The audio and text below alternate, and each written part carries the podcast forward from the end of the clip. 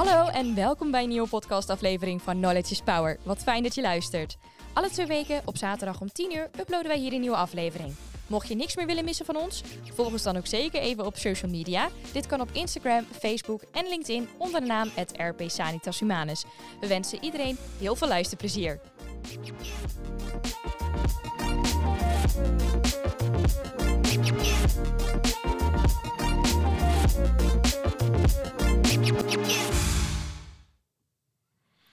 Welkom, welkom Inge. Leuk dat je vandaag hier bent. Hallo. Nu denken jullie, welk onderwerp hebben we vandaag? een heel spannend onderwerp en een onderwerp wat belangrijk is voor ons in de complementaire zorg.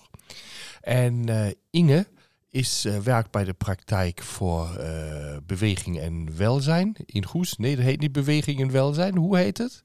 Mens en beweging. Uh, mens en beweging. Kijk, maar het heeft wat met welzijn. Ja, toch? Mens en beweging in Goes en als fysiotherapeut. En heeft zich sinds acht jaar specialiseerd in het onderwerp eudeemtherapeut. Een heel belangrijk onderwerp voor ja, zoals ik eerder zei, eh, in de natuurgeneeskundige praktijk. Omdat veel mensen hebben last van vochtophopingen, kunnen niet goed afvoeren, niet goed traineren. En daar komt onder andere natuurlijk het werk van Inge uh, aan bod. En um, dus het onderwerp vandaag is het lymfsysteem en hoe we dit kunnen ondersteunen.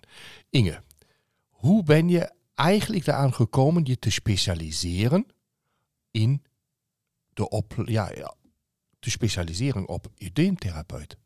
In, op, ja, in. Ja. Ik uh, was al werkzaam als fysiotherapeut. Ja. En dan gewoon als algemeen therapeut. En uh, toen werd er ook vanuit het werk gevraagd of ik uh, niet als eudeemtherapeut mij wilde specialiseren. En toen heb ik me daar even in ingelezen en in verdiept. En vooral oncologiepatiënten ja. behandel je dan. En dat vind ik eigenlijk ook een hele mooie doelgroep. Dus uh, toen heb ik besloten om uh, de cursus te gaan uh, volgen. Om zelf eudeemtherapeut te mogen worden. En dan ben je nu sinds acht jaar. Ja. En zie je daar een toename in de afgelopen acht jaren in? Dat er meer vraag naar is of meer belangstelling in is? Ja, ik heb wel het idee dat de afgelopen jaren dat er ja, meer mensen zijn uh, die eudeemtherapie nodig hebben. En dat heeft dan vooral, denk ik, ook te maken met dat er meer mensen, vooral vrouwen met borstkanker, gediagnosticeerd mm -hmm. worden. Die na hun operaties en behandelingen, vaak ook met radiotherapie, dus bestralingen, ja.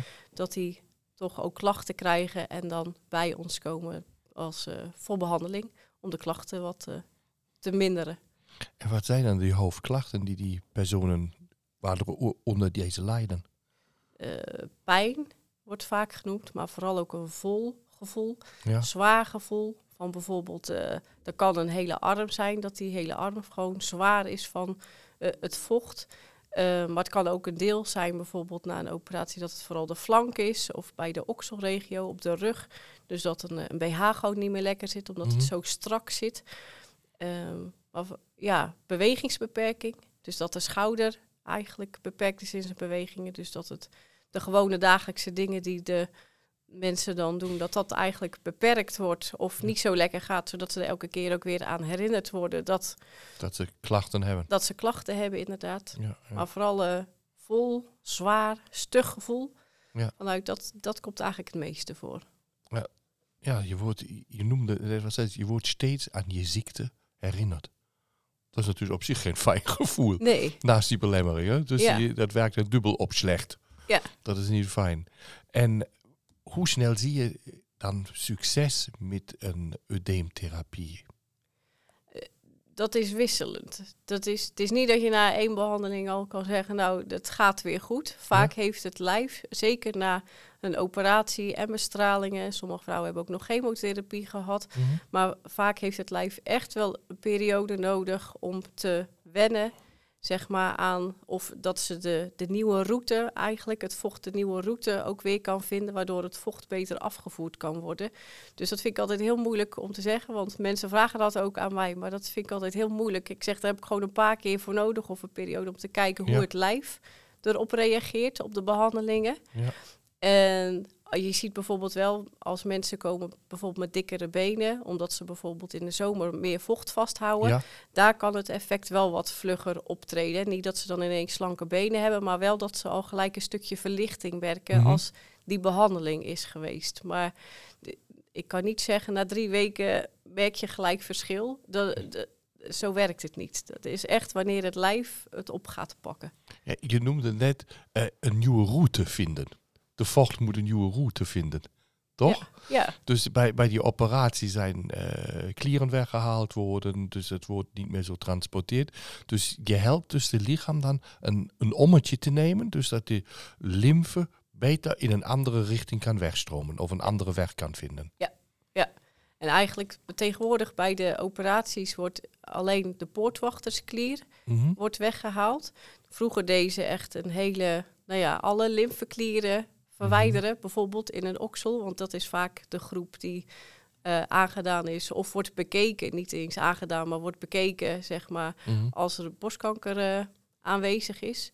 Maar het is, er wordt sowieso, als er klieren weggehaald worden, moet het, het lijf gaan zoeken voor het vocht. En Ja. eigenlijk heb je in de hals heb je grote hoofdklieren zitten, grote groep in de oksels en in de liezen. En als het bijvoorbeeld aan de rechterzijde de oksel is aangedaan, dan probeer je het juist naar de linkerzijde, naar de oksel te gaan brengen, het vocht. Ja. Of naar de rechterzijde bij de lies. Dus dat het eigenlijk gaat zoeken, een andere route gaat vinden Ja. om zodat het vocht wel afgevoerd kan worden. Want dat is uiteindelijk ook het doel. Dat het wel afgevoerd kan Ja. worden en niet blijft zitten op één plaats. Dan wordt het stroperig en, en wat je, het zwaar, het ophopingsgevoel ontstaat en de bewegingsbelemmeringen. Ja. En als je dat voor elkaar krijgt, gaat dat met pijn samen? Beleven die patiënten bij die behandeling pijn? Of gewoon relatief snel een zo'n verlichtend gevoel? Vooral dat. Vooral dat. Dat het echt wel verlichtend is. En soms tijdens behandeling zelf kan het wel wat gevoelig zijn. Mhm. Maar uiteindelijk is de drainagetechnieken zijn niet, niet zwaar of heftig, zeg maar. Als je Mhm. bijvoorbeeld echt een spier masseert, dan kan dat echt wel met flinke kracht. Maar eigenlijk doe je dat met lymfedrainage, gebruik je niet zoveel kracht. Mhm. Dus het is niet echt pijn, maar het kan wel gevoelig zijn. Maar dat heeft ook meer te maken als er bijvoorbeeld bestraald is geweest dat de, het weefsel gewoon stug is Mhm. of littekens zitten. En dat is natuurlijk wel gevoelig als je dat ook mee behandelt. Maar de drainagetechnieken zelf zijn niet pijnlijk. Maar meer daarna, na een behandeling, geeft het echt een, een opluchtingsgevoel. Dan- Daarvoor komen die patiënten. Ja, Ja. dat is. Inderdaad. Die komen niet voor de lekkere kop koffie, hè? Nee, nee, of nee. thee. Nee. Dus, en dan leid je dit om, dus door zachte drainagetechnieken. En daar komt eigenlijk wat misschien het niet direct met kankertherapieën te doen heeft, of de opvolging hiervan. In de natuurgeneeskunde kennen we natuurlijk ook dat het lichaam moet draineren. Het moet reinigen. Nou, en daar is de lymfe bij bededigd. En dat wil ik misschien daar gewoon nog aanvullend bij geven. Dus dat is een, een standaard in de natuurgeneeskundetherapie dat we altijd proberen de toxines af te voeren. Daarvoor moeten we een goed lymfesysteem hebben. Maar als het ergens stoeit, lukt dat niet. En dan krijgen we problemen ook met de immuniteit. Met, eh, we zien heel veel immuuncellen die zich natuurlijk weer terugvinden in de lymfe. En ehm, die hebben we nodig voor heel veel immuniteitsvraagstukken. In zover is jouw therapie dus een, een heel belangrijke ook voor mensen die in de natuurgeneeskunde werken. Eventueel ook collega's te vinden. Nou, kunnen die ons helpen beter het lymfsysteem te stimuleren dat het kan afvoeren. Zie je ook zulke patiënten of zie je het meer echt die naar ernstige ziektes eh, behandeld worden? Meer de oncologiepatiënten. En ja, mensen na een, een hele andere operatie, bijvoorbeeld een nieuwe knie. Ja, dat er dan oh, ineens, nou ja, natuurlijk meer vocht is. En dan kan het lijf dat ook even niet aan. Ja? Want ik weet dat toen ik de opleiding volgde, dat het eigenlijk ook beschreven werd als een station wat vol staat met mensen. En dan komt de trein aan. En op de duur zit de trein gewoon vol. En dan gaat- rijdt de trein weer verder. Maar dan staan er nog steeds mensen op het perron. En eigenlijk Ja. zijn die mensen op het perron is het vocht. Ja. Dus het vocht, als het gewoon te veel is, kan het lijf, het lymfesysteem kan het ook niet aan. Dus dan rijdt het treintje verder, maar dan blijft er vocht zitten. Dus dan is het meer lokaal dat het lijf even geholpen moet worden om dat vocht toch te kunnen verplaatsen en Ja. af te voeren. En in de zomer houden veel mensen vocht vast Ja. vanwege het warmere weer. En dat is dan vaak de, de onderbenen, de enkelregio. Mhm.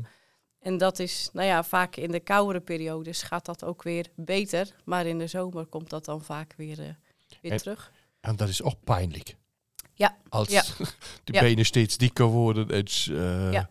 Want huid staat strak. ja. Het vocht, dat gaat gewoon duwen tegen de huid aan. En op de duur dan staat de huid zo strak. En dat geeft inderdaad eh, pijnklachten. Ja. Heel, heel veel pijn voor die Ja. mensen. Dan worden de voeten in de lucht gegooid. en ergens hoog, ik moet de voeten omhoog liggen. Ja, ja, ja. En daar zie je dan, denk ik, als je behandelt, sneller effect dan als je eh, na operaties de flanken of aan de oksels moet eh, werken. Want uiteindelijk is natuurlijk vaak als in de zomer, als er vocht vastgehouden wordt, is het meer dat er te veel vocht is voor wat het lijf dan aan kan. Ja? Maar natuurlijk na een operatie is er ook echt een, ja, eigenlijk is het lymfestelsel dan op sommige plaatsen even kapot gemaakt. Ja. En ja. dan moet het lijf veel meer zoeken om toch weer een nieuwe route Mhm. te vinden. En dat heeft meer tijd nodig dan dat er op een moment gewoon te veel vocht is. Dit nieuwe route, dat, dat, dat is voor mij nu even een trigger. Hey, leert je lichaam dat routing dan ook bij te behouden? Of moet het steeds weer opnieuw de, eh, de wegwijs gemaakt worden? De, wa- wat ik meestal lukt het wel om bijvoorbeeld behandelingen steeds langer tussen, tijd tussen een behandeling te Oh, krijgen. Ja, En op de duur, inderdaad, dan eh, komen mensen ook niet meer, omdat het gewoon helemaal goed gaat. Mhm. Sommige mensen die blijven weg, maar sommige mensen komen bijvoorbeeld toch weer terug, omdat er wat dan ook gebeurd is, of er is iets gebeurd in de armregio of de borstregio, of ze hebben ineens heel veel stress. En dat kunnen dan weer triggers zijn, waardoor er toch weer eventjes wat meer vocht blijft zitten en het lijf de route, inderdaad, Mhm. de nieuwe route toch weer even kwijt is eigenlijk. En dan is het eigenlijk even weer helpen Ja? om het vocht weer beter af te kunnen voeren. En dan heeft het lijf het weer te pakken. Ja. Dus dat, ja, meestal, het lijf pakt het wel op. Ja. Maar binnen welke tijd, dat is, ja, dat, dat weet je niet goed van tevoren. Dus hij is iedereen zo zijn eigen, ik weet het, iedere gek zijn eigen gebrek. Ja, Dus het het duurt, duurt verschillend lang. Maar uiteindelijk is dat ja een, een heel mooie perspectief die je nu schetst. Zeg, nou, op een gegeven moment, dus na een aantal behandelingen, heeft het lichaam redelijk zijn lesje geleerd. Het loopt lekker dan die lymfe. Tot weer een, een, een mogelijke blokkade. En die ga je even weer ondersteunen dat die, dat die patiënt het, of het lijf van die patiënt weer kan oppakken. dan, het is alleen ook wel zo, als er bijvoorbeeld bestraling is geweest Ja. in een bepaald gebied, dat heeft dan weer bijvoorbeeld twee jaar tot na de bestralingen, kan dat nog steeds de effecten hebben. Dus dat blijft maar doorgaan. Dus dan uiteindelijk heeft dat nog steeds invloed op het weefsel binnenin, zeg maar, in het lijf. Wat ook weer voor verklevingen kan zorgen. Wat er weer voor kan zorgen dat het eudeem, het vocht, niet zijn, zijn eigen route kan volgen. Dus het is niet zo dat, dat je binnen drie maanden klaar bent. Want het, het lijf is nog steeds bezig, is nog aan het veranderen, is nog aan het reageren. Ja. En dat heeft soms ja, als gevolg dat het gewoon wat langer duurt. Mhm. Ja, ja, logisch. hè? Het gaat niet Ja. alles voor nu naar gelijk. Nee, dat, dat willen we graag wel. Maar ja, Ja. Zo, zo werkt het lijf niet, hè? Nee, helemaal. Nee. Jammer genoeg wel, hè? Ja, Dat ze niet een pilletje even afstellen dat het goed is. ja. Hoe snel zie je patiënten na een operatie?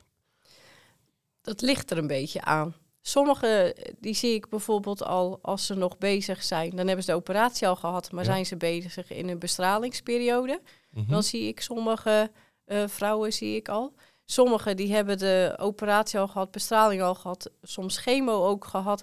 En die komen pas omdat ze op controle zijn geweest bij een mammacare verpleegkundige. Mhm. En die zegt dan nee, je gaat echt vocht vasthouden.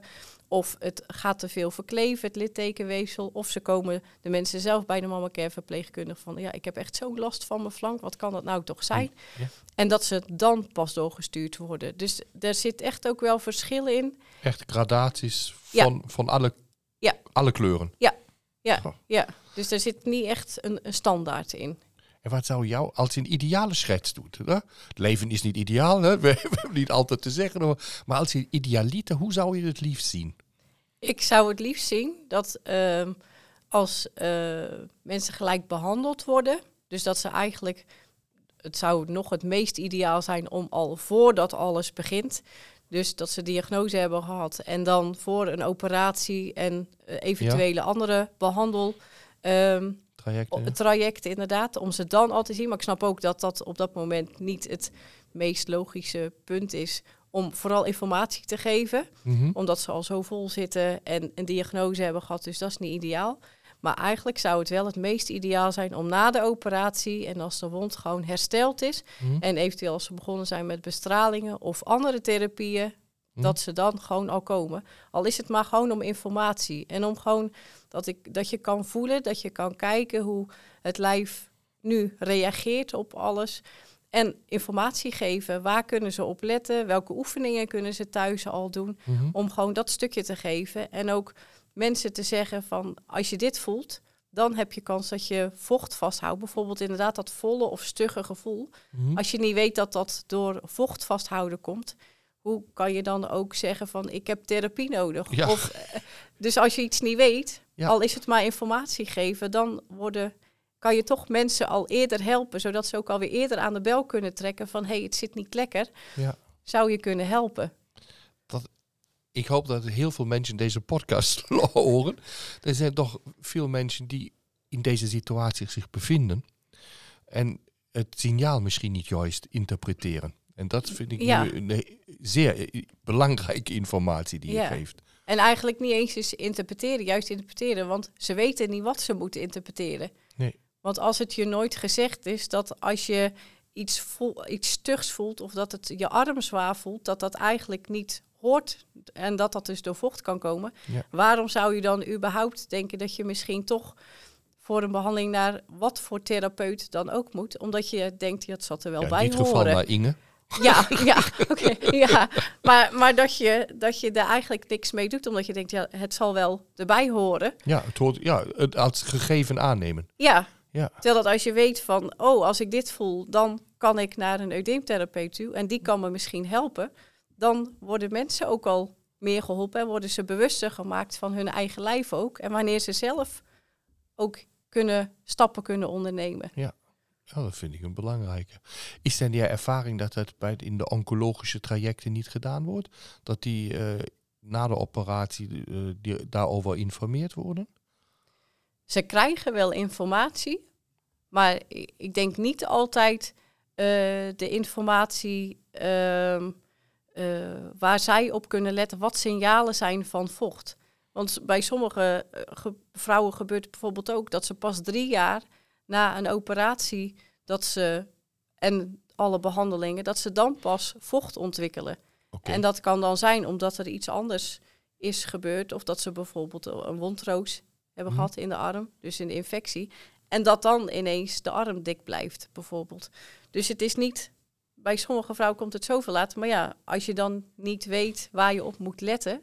Dus ze krijgen wel informatie, maar ik denk niet altijd. Ze krijgen ook zoveel informatie, want dat is het ook, hè? Ja, dan, dan zeg je wat, ja, op, ja, Eh, wat belandt en... Ja, Want je hebt al een diagnose en dan krijg je allemaal verschillende soorten behandelingen. En er is ook nog een stukje werk wat misschien meespeelt. Ja. En alles wat daarbij hoort. Ja, ik, ik snap ook dat je misschien ook informatie krijgt wat je niet onthoudt. Ja, Of dat ze denken in het ziekenhuis, we geven nog niet alles, want er is al zoveel. Mhm.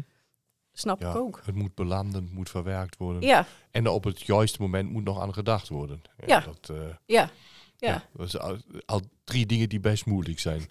Ja. maar als nu even nog maar, nou, nog maar duidelijkheid. Wat zijn typische signalen waar je moet aan denken? Nou, dat is een udeem. Eh, een zwaar gevoel, een vol gevoel. eh, en dan vooral een zware arm. Nou ja, vaak kan je het soms ook zien dat je horloge strak zit. Ja. Dat zijn ook vaak van die tekenen dat ja, mensen het voelen van... hé, hey, ik hou vocht vast. Bepaalde kledingstukken wat gewoon niet meer lekker zit. En dat is dan vooral de BH. Hm. Omdat het dan bij de, bij de okselregio of op de rug... dat het gewoon vol, vol ja, eigenlijk Ja. vol stug en gewoon niet meer zo goed kunt bewegen, doordat je soms ook beperkt bent door het vocht wat er zit. Mhm, mhm. Dus dat vooral. En merk je ook klachten die zich mentaal uiten als je te veel vocht vasthoudt? Eh, ja, uiteindelijk, als je lichamelijk niet helemaal goed in je vel zit, heeft dat ook zijn weerslag op het mentale gebied. Dat was En- een domme vraag, hè? Ja, was een domme vraag. Dus, maar ja, en ik- ik denk ook vooral dan het stukje eh, gewoon dat, het, dat er erkenning is of dat je klachten begrepen worden. Dat jij niet de enige bent die dat soort klachten heeft, maar dat het ook gewoon erbij kan horen. Inderdaad, en wat dan de oorzaak is van wat je voelt. En dat geeft soms al zoveel, of kan geruststelling geven, dat alles ja, eigenlijk eh, goed gaat. Mhm. En want wat ik ook vaak zie is dat vrouwen toch heel bang zijn van, oh jee, het zal toch niet. Er komt toch Ja. niet weer iets terug, zeg maar. En dat is natuurlijk ook het stukje mentale, wat gewoon heel veel aanwezig is. En maar groot, dat je- be- groot belastend. is. Ja, ja, maar dat je soms ook kan zeggen, nee, dit is echt het stukje vocht. Dit, dit wordt veroorzaakt door vocht. Of je hebt littekenweefsel en dat kan ook pijnklachten veroorzaken. Of zodat het ook een stukje geruststelling is en ze kunnen begrijpen wat ze voelen. Ja, Ik denk dat dat ook heel belangrijk is. dat is zeer belangrijk, omdat het angst wegneemt. Ja. En eh, Ja, overlevensangst wegneemt. ja. En het vertrouwen in je lijf moet weer terugkomen. Ja.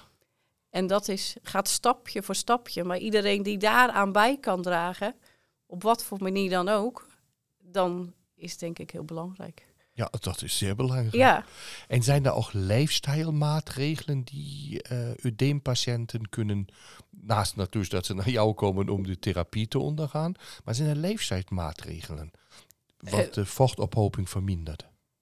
ja. Er zijn sowieso wat, eh, ehm, ja, eigenlijk wat adviezen, wat leefstijldingen waar, ja, die ik ook altijd meegeef, gewoon op een lijstje, zeg maar. Ja? Ehm, maar een paar daarvan zijn bijvoorbeeld ehm, dat als je wat vocht vasthoudt, dat je inderdaad eh, de hoog leggen. Ja. Dus eh, nou ja, dat je de zwaartekrachten eigenlijk een beetje uitschakelt en dat je je lichaam meer helpt zodat het vocht beter afgevoerd Ja. kan worden. Ehm, wat bijvoorbeeld ehm, ook zo is, is als je in de tuin gaat werken, dat je dan bijvoorbeeld handschoenen aandoet. Want als je een wondje krijgt in je arm of een infectie, kan het dus heel vlug wondroos worden. Ja. Wat weer, nou ja, Weer die vocht op die udemen bevordert. Inderdaad, Ja. ja. Dus dat is dingen die je eigenlijk wil vermijden. Bewegen, sowieso bewegen. En dat heeft niet altijd te maken met heel veel kracht zetten, of maar überhaupt gewoon lekker bewegen. Ja. Ehm, wat specifieke oefeningen dan ook voor de armen daarbij, om alles ook goed te rekken. De klieren open te zetten, die horen daar ook bij. Dus echt bij de hals, bij de oksels, bij de liezen, om zelf je klieren open te zetten, zodat het vocht eigenlijk ook weer beter zijn weg kan vinden, omdat die klieren ook En oefen je gestimuleerd dat zijn. dan met die patiënten? Ja, dat neem ik altijd samen door. En dan eh, eigenlijk altijd de eerste behandeling al, de eerste of de tweede behandeling, zodat ze gelijk weten nou ja, hoe dat moet. En dan kom ik dan altijd de volgende keer weer op terug dat ik vraag, laat het maar eens zien, hoe heb je het gedaan? Want het, eh, Kom je als juf terug? Heb je dat Nou, wel goed gedaan? Inderdaad, inderdaad. Maar dat is belangrijk, want als mensen net verkeerd zitten of op een verkeerde plek, of nou ja, dan is het zonde. Want dan denken ze dat ze heel goed bezig zijn. Ja. En dat doen ze ook, maar misschien net niet op het juiste plekje. En dat is zonde, want ze kunnen zichzelf dan ook zo goed helpen. En Ja. hoe vaak moeten die oefeningen gedaan worden? Eigenlijk elke dag. Oh, oké. Ja, elke dag. Zeker het openzetten van de kleren, dat zeggen we ook vaak. Nou, doe dat in ieder geval als ochtends, als je toch aan het douchen bent of eh, aan het wassen, net uit Ja. je bed. Dat je dan sowieso alles al gelijk eh, aanzet. Ja, dat is eh, om je dag eigenlijk ook goed te beginnen. Heb je daarvoor ook een, hand, also een, een, een, een video waar die mensen dat kunnen bekijken? Nee, dat heb ik niet. Nee, dat, Nee, dat is, eh, dat is wel een goeie. Nee, ik doe het altijd samen. Met de mensen, maar ik denk dat je op YouTube misschien wel filmpjes kan vinden. hoor. Maar ik heb nooit Ja, zelf ik weet het een, niet, dus eh, daarom ik, Nee, eh, weet ik ook niet. Maar mij gaat Nee. direct, denk ik, zo'n gedachte. Ja, gewoon ja, deze, ja, nou, ja. er zijn nog heel veel patiënten die chronisch onder udemen lijden. Zouden dat toch continu kunnen doen? Ja. Ja. Deze oefeningen. Ja. Dus, Ja, klopt, nou, klopt, dat klopt. wordt een Inge on movie. Maak je YouTube-kanaal. ja, ja, ja, ja, ja. ja, ja. En ehm, Die eh, oefeningen, hoe lang duren die dan per dag? Eh, weet niet, misschien in eh, een minuut of vijf of tien. Och, dat is, dat is ze daarmee niks. bezig zijn. Nee, dat, dat, is, niks. eh, dat, is, dat nee, is prachtig onder te brengen in een dag. zeker. Ja, zeker. dat, dat is prima. Dat Is prima. Ja. En als je die mensen dan onder je handen hebt en behandelt, ja, ehm, ondervinden hun eh, behalve verlichting van de, van de klachten, van de spanning die dan eruit gaat, hebben ze daar nog andere effecten over? Eh, wat bij hun in het lichaam gebeurt? Eh, Gaan ze bijvoorbeeld meer plassen? Zeker. Zeker. Ja, de meeste, dat vraag ik meestal ook, of ik geef het vaak ook al aan. Zeker als Ja. mensen voor de eerste keer komen, tweede keer, dat ze daar niet van moeten schrikken. Maar dat dat dus echt kan gebeuren, dat ze gewoon vaker naar de wc moeten. Ja. Eh dan ben ik altijd blij als ik dat hoor. Want het is, eh, dat is alleen maar heel goed. Dan gaat die troep. Inderdaad, inderdaad. Dan wordt het gewoon weer lekker aangezet. Ja. Dus eh, nee, ja, dat inderdaad. Ja. En gewoon vooral echt een verlichting. Dat ze gewoon, dat het meer ontspannen voelt. Dat ze gewoon, dat het lekkerder voelt. Dat ze iets beter kunnen bewegen. Maar vooral die verluchting, die Ze voelen verlichting. Ja. zich echt weer beter in hun vel. Ja. Ja. Niet meer zo opgespannen. Ja. Dat, ja, Ja. dat is toch fijn. Ja, ja. En, dus, en we waren over leeftijdmogelijkheden. dus je had een paar tips gegeven. Bewegen. Logisch, bepaalde oefeningen die je geeft om de klieren vrij te spelen. Ehm, ik denk de lymfstroming te verbeteren. Ehm, en qua voeding, qua drinkgedrag, zijn er ook nog eh, dingen die jullie aanbe of die jou aanbeveelt? Nee, nee. Nee, ja, drinken is sowieso gezond. Veel gewoon lekker water. Ja, niet Dat te veel er, eh, bier en wijn, hè? Inderdaad. Dat- Maar gewoon, gewoon lekker water of thee. Maar in ieder geval dat er gewoon ook genoeg vocht binnenkomt, zeg maar. Maar niet, eh, ik geef niet echt hele specifieke voedingstips daar. eh. Oké, ja, dat zou kunnen dat je ook nog voedingstips hebt. Ja, Voor, ja. voor, voor die mensen. Het zou wel, wat ik wel soms doe, maar dat is dan meer eigenlijk bij eh, eh, mensen met lipeudeem bijvoorbeeld. Ja. Dat, je, dat ik iets zeg over de koolhydraten. Ja. Dat ze dat een beetje proberen echt te minderen.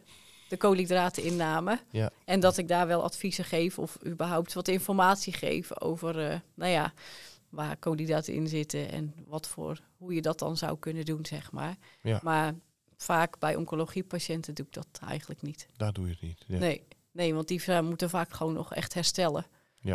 die En dan nou ja, zijn eiwitten natuurlijk ook gewoon heel belangrijk om binnen te krijgen. Maar dan ga ik niet specifiek op het stukje voeding zitten voor, qua vocht, maar gewoon Ja. eerst herstellen. Nee, dat begrijp ik. Er is al zoveel te doen voor die Ja. mensen. Ja, Dus je gaat echt dan meer op het bewegingsniveau zitten en het lichaam in beweging brengen, zodat die lymfe getransporteerd kan worden. Ja. Dat is dat, is wat je doet. Nou, logisch dat je genoeg dan eh, vocht moet in je lijf hebben om dit te kunnen. Ehm, heb je nog wat? Ja, misschien. Toch, toch, dan moet ik het wel vertellen. Waar ik aan denk.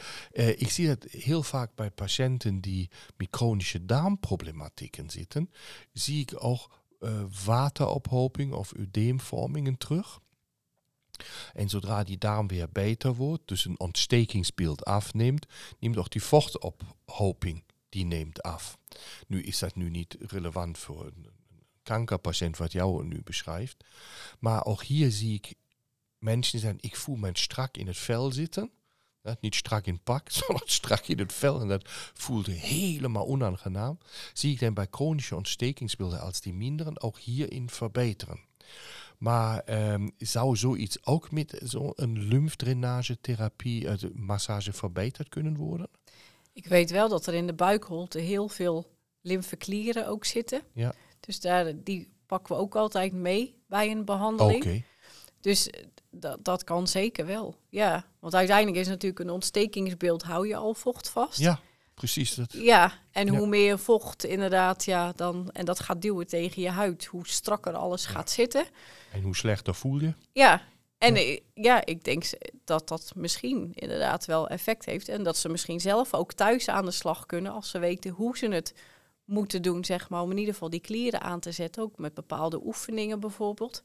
Maar het stukje, ja, drainage Ja. zou ook, dat weet ik niet, dat zou ook misschien wel kunnen helpen, ja. Dat zou maar dan een leuke onderwerp zijn voor, een, vo- voor een volgende podcast. Zeker, zeker. Wel, dat komt ineens tijdens het gesprek, komt dat in mij op. Denk ik, ja, wel, ik heb, eh, als het gaat om draineren, denk ik altijd het lymfesysteem draineren uit de natuurgeneeskunde gezicht. Dat doen we dan met diuret of eh, diuretische middelen, zoals een brandnetel, ondersteunen met een levermiddel, de artichok. eh, om dan een betere doorstroming te krijgen, de ontgifting te verbeteren, het lymfesysteem te verbeteren. En daarmee ook ingaan, bij de darm op het darmimmuunsysteem. Dat is een lymfoïde weefsel, waarover uiteindelijk de immuunuitwisseling plaatsvindt en we dan zo'n genoemd SIGA aanmaken. Heel, heel kort nu door de bocht gezegd. Dus als een verstoord lymfsysteem heeft ook een compleet nadelig effect op je darmgezondheid en je darmslijmvliesimmuniteit. Wordt zelden over nagedacht, eh, maar het is er toch, het is er zo. En als ik je zo nu hoor, denk ik, ja, misschien kunnen we daar een keer meer over nadenken. Wat kunnen we met manuele therapieën hier aan doen dat het verbetert? En als je zegt, nou, daar zijn oefeningen voor klieren of voor de buik. Nou, Ja. ik hou me aanbevolen dat Ja. je me nou een keer uitlegt. Ja, interessant. Ja. Ja, zie je tijdens de podcast nieuwe ideeën creëren. nou, en mensen, als jullie toevallig nu luisteren, nou ja, anders horen jullie dat niet, maar eh, en daar alle ideeën en kennis over hebben, eh, horen we die heel graag. Wel, dat is een heel spannend onderwerp. Oké, weer terug naar jou. Lipödem. Je hebt het spannend onderwerp lipödem aangesproken. Waar ook, ja, toch redelijk wat mensen, vrouwen, en meestal vrouwen, last van hebben. Eh, grootste pijn hebben.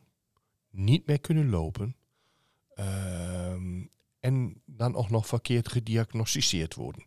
Tot het diagnosticeerd wordt. Hey, dat je eet te veel, je doet ditjes, je doet datjes. Maar het wordt niet gekeken, hé, hey, dat is een lipodeem. Maar hoe zie je die in de praktijk? Wel, die komen ook dan, als ze diagnosticeerd zijn, voor lymfdrainage. Ja, en die komen inderdaad eigenlijk altijd ook via een verwijzing. Ja? En, eh, of die zijn al bij een huisarts geweest of hebben dan de diagnose gehad en dan als advies gekregen om toch inderdaad naar een eudeemtherapeut te gaan. Ja? En bij mensen met lippeneudeem, die hebben vaak veel pijn. En Ja. bijvoorbeeld ook vluchtblauwe plekken Ja, op de huid. Ehm, en dat is natuurlijk ook omdat het, het, het, de huid staat zo strak. Dus bij hun wordt er ook eigenlijk geadviseerd van om gelijk compressiekousen te Ja. dragen. Maar als je zoveel pijn hebt, heel veel kunnen dat helemaal niet verdragen. Nee, dan wil je niet nog een compressie bovenop hebben. Nee, want Ja. het is al zo pijnlijk. Dus vaak help ik dan inderdaad om het in ieder geval even aan te zetten met de manuele lymfedrainage. Ja. Om het systeem aan te zetten, om het vocht toch beter af te kunnen voeren. Wat oefeningen meegeven. En vaak eh, merken eh, deze, ja inderdaad vooral vrouwen zijn ook Ja. met lippeneudeem. Maar vaak merken ze wel een, een verlichting. Dat ook gewoon de huid wat minder pijnlijk is. Dat wat minder strak staat. Niet direct qua omvang. Ja. Dat niet. Want dat, dat blijft toch wel een beetje. Maar dat het in Ja. ieder geval wel. Dat echt- is het optische aspect. Ja. Maar die pijn weegt natuurlijk waanzinnig zwaar. Ja, ja, en als dat uiteindelijk dat stukje goed gaat, dan zijn er ook best wel veel die wel toch uiteindelijk naar een compressiespecialist gaan om bijvoorbeeld kousen te laten aanmeten. Mhm. Want die heb je ook in allerlei klasses. Dus dan zou je ook inderdaad bij de laagste klasse kunnen beginnen en gewoon kijken of dat wel gaat. Maar dan heb je wel dat stukje compressie. Mhm. Wat eigenlijk soms ook heel fijn is. Want soms geven ze juist ook aan dat het heel fijn is om druk te voelen. Omdat ze dan het idee hebben dat alles ja, meer bij elkaar blijft of zo, Ja. zeg maar. Dat ze anders het idee hebben dat alles...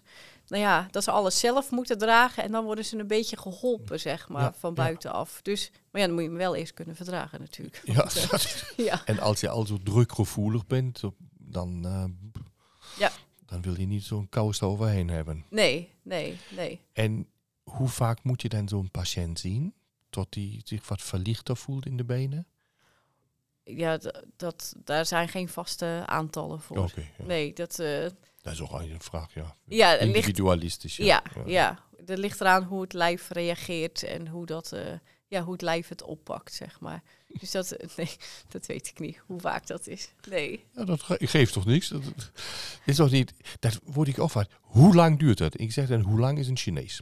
Ja, dus je hebt daar niet ja, je gaat met die patiënt mee. Je begeleidt zij of hem. Ja. Begeleid je. En het is een proces die je te gaan hebt. Ja. Ja, en die gaan in, af en toe gaat het in grote mijlen stappen. En af en toe zijn het kleine stapvoetjes. Ja. Die je En soms komt er weer iets anders tussendoor, wat ook weer effect heeft op. En dat is allemaal niet erg. Maar Ja. inderdaad, het is niet, eh, je kan geen standaard route bewandelen. Nee, zo, nee eh, helaas niet. Nee, zo werkt het niet. Nee. Nee, nee. Ik heb, kijk, ik vind dat thema zoals je mij best interessant.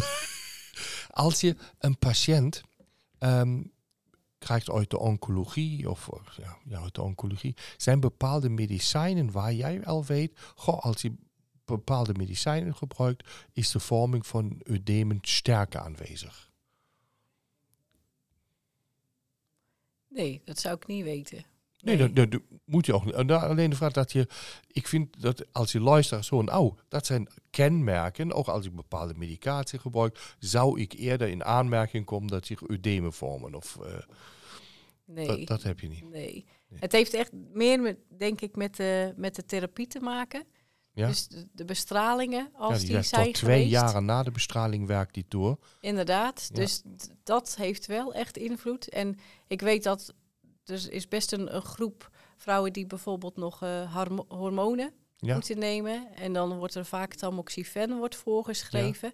Maar wat ik daarvan hoor, ook van een vrouw, is dat dat vaak andere klachten geeft. Die meer op de voorgrond staan dan dat het specifiek invloed zou hebben op een stukje vochtproductie. Ja. Dat heb ik eigenlijk niet, eh, niet gehoord. En van Nee. andere medicatie weet ik het niet. oké. Nee. Dat is goed. Nee.